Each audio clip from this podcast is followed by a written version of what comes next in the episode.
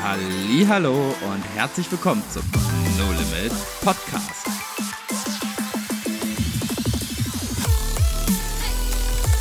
Wo Glauben praktisch dein Leben verändert.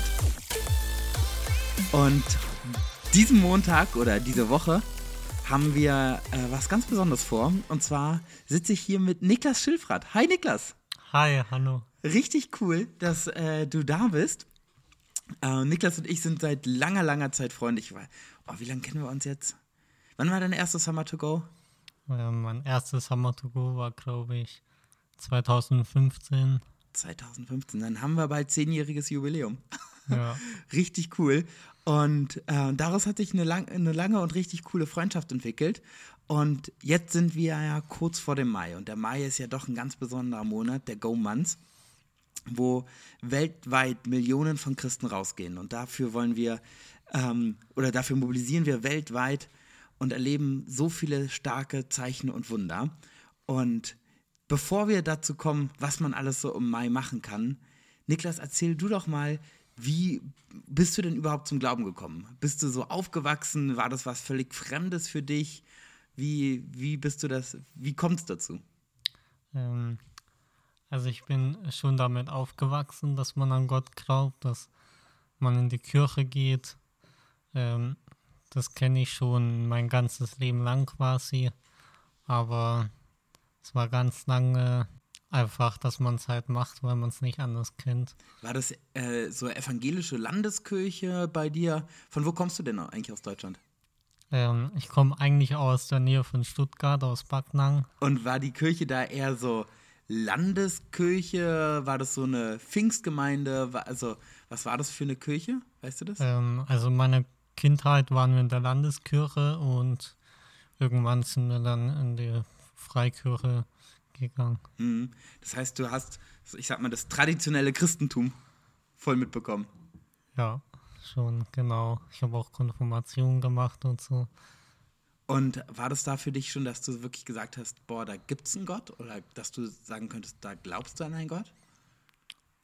Also für mich war schon immer klar, dass es Gott gibt. Das habe ich auch nie wirklich angezweifelt. Aber ich habe ganz lange nicht glauben können, dass Gott auch Interesse an jetzt an meinem persönlichen Leben hat und an, ich sag mal, an Leute, die halt ein ganz normales Leben leben.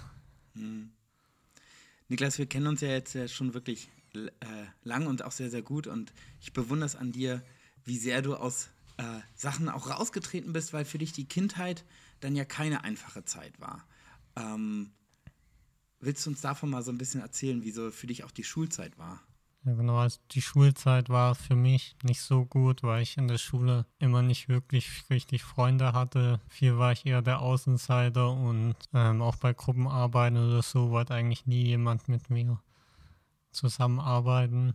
Und es hat natürlich auch ähm, was mit meinem Selbstbewusstsein gemacht und mit dem, wie ich mich fühle. Hm. Und dann auch, weiß nicht, von Schule zu Schule gefühlt immer schlechter geworden. Ja, ein bisschen auch zu Mobbing. Ja, also wirklich keine, keine einfache und schöne Zeit. Du hast auch gerade gesagt, es hat was mit deinem Selbstbewusstsein gemacht. Was würdest du sagen, was hat es gemacht? Ich würde sagen, ich habe mir einreden lassen, dass ich nichts wert bin, dass ich äh, nichts kann oder dass ich mir nichts mehr zugetraut habe. Ja, bis hin später dann auch, dass ich Selbstmordgedanken hatte und dass ich einfach, ja, dass ich mich viel geflüchtet habe im Computerspielen. Boah, danke für deine Ehrlichkeit. Ich finde das total krass, dass du da dich traust, auch so drüber zu reden. Ähm, dann dann ging es ja weiter. Ich sag mal, das war eine sehr, sehr schwere Zeit. Und genau was du gesagt hast, macht was mit dem Selbstbewusstsein. Und vor allem hat das ja auch ganz häufig einfach starke Auswirkungen auf die Gedanken. Ne? Was würdest du sagen, was hat das so mit deinen Gedanken gemacht? Du meintest, du hattest Selbstmordgedanken. Wie, wie, wie war das für dich in deiner Gedankenwelt? War das dann einfach alles negativ oder was war so dein primärer Gedanke in deinem Kopf? Ja, ich würde sagen, das meiste war negativ, außer jetzt irgendwie Urlaubszeiten, das war schon was Schönes, aber sonst, wenn jetzt der normale Alltag war, Schule, war es schon alles ziemlich negativ in meinem Denken. Und in der Zeit bist du ja zu Summer to Go gestoßen und wir haben uns kennengelernt. Wie kam es denn dazu? mein Jugendpastor, der sehr viel mit No Limit früher unterwegs war, für den ich auch sehr dankbar bin, mit dem ich mich oft treffen konnte damals. Und ähm, dadurch bin ich auf Summer to Go gestoßen, auf No Limit. Und auch dadurch, dass ähm, No Limit beim Kirchentag in Stuttgart äh, in der Gemeinde, wo ich hingegangen bin, übernachtet hat. Und dann war ich da auch dabei, da habe ich schon die Leute das erste Mal ein bisschen kennengelernt. Und habe mich da dann für Summer to Go äh, dann auch angemeldet. Genau, und so bin ich zu Summer to Go gekommen. Und was hat er die ganze Zeit so mit dir gemacht? Ich meine, du kommst aus einer, äh, kamst aus einer Zeit, die für dich, wo du es gesagt hast, sehr negativ geprägt war. Und was ist, was ist dann passiert? Und was hat das alles so, und was vor allem, was hat Gott dann in deinem Leben so bewirkt? Es hat tatsächlich schon ein bisschen vorm Kirchentag angefangen, vor Samotoku. Ähm, und zwar gab es Situationen, wo ich einfach zu Gott ganz ehrlich gesagt habe, dass ich keinen Ausweg mehr sehe, dass ich nicht mehr weiter weiß und dass, dass er was tun muss.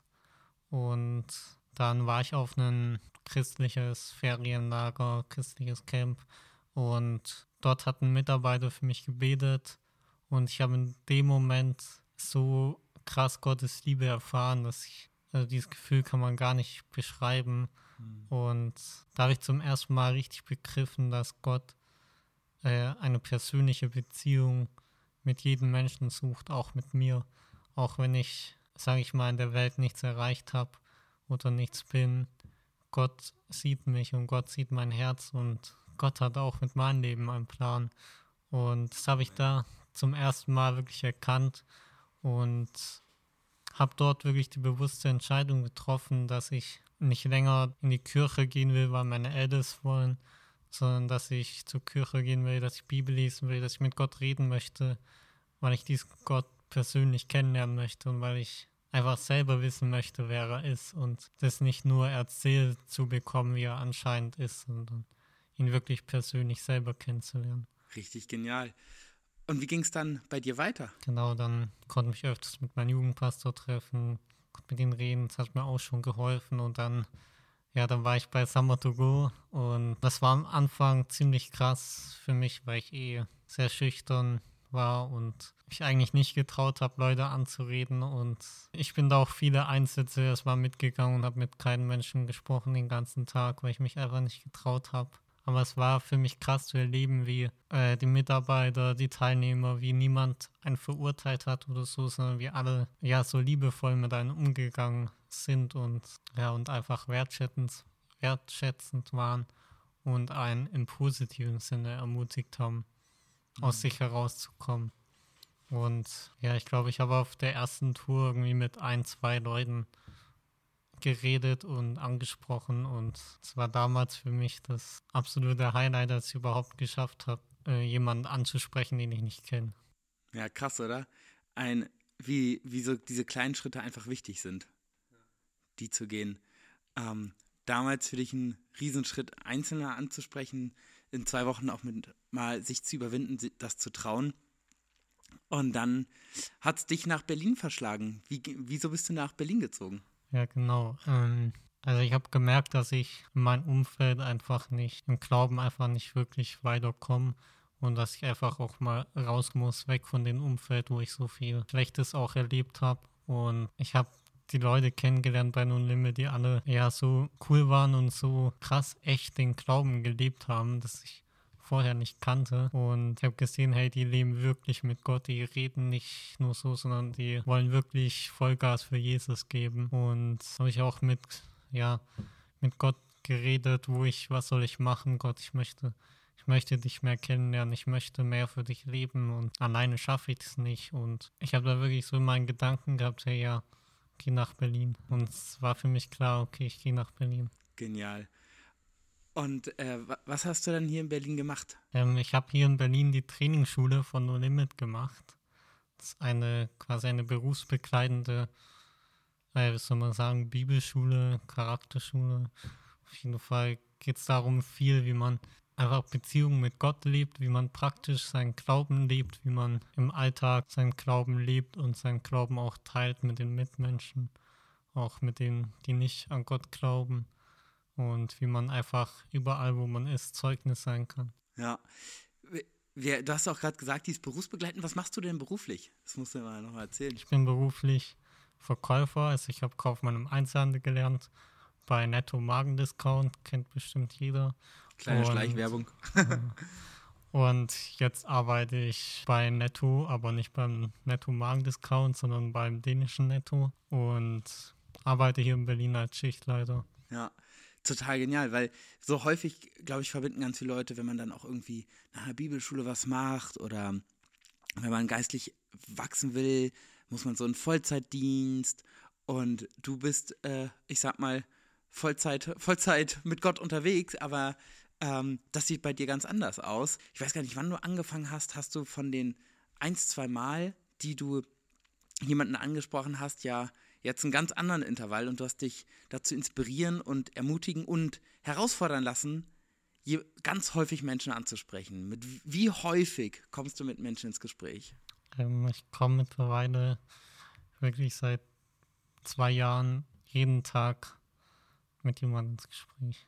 Du sprichst seit zwei Jahren jeden Tag mit Personen über den Glauben. Ja. Wahnsinn. Wie, wie, erzähl mal von deiner Erfahrung, wie ist das für dich?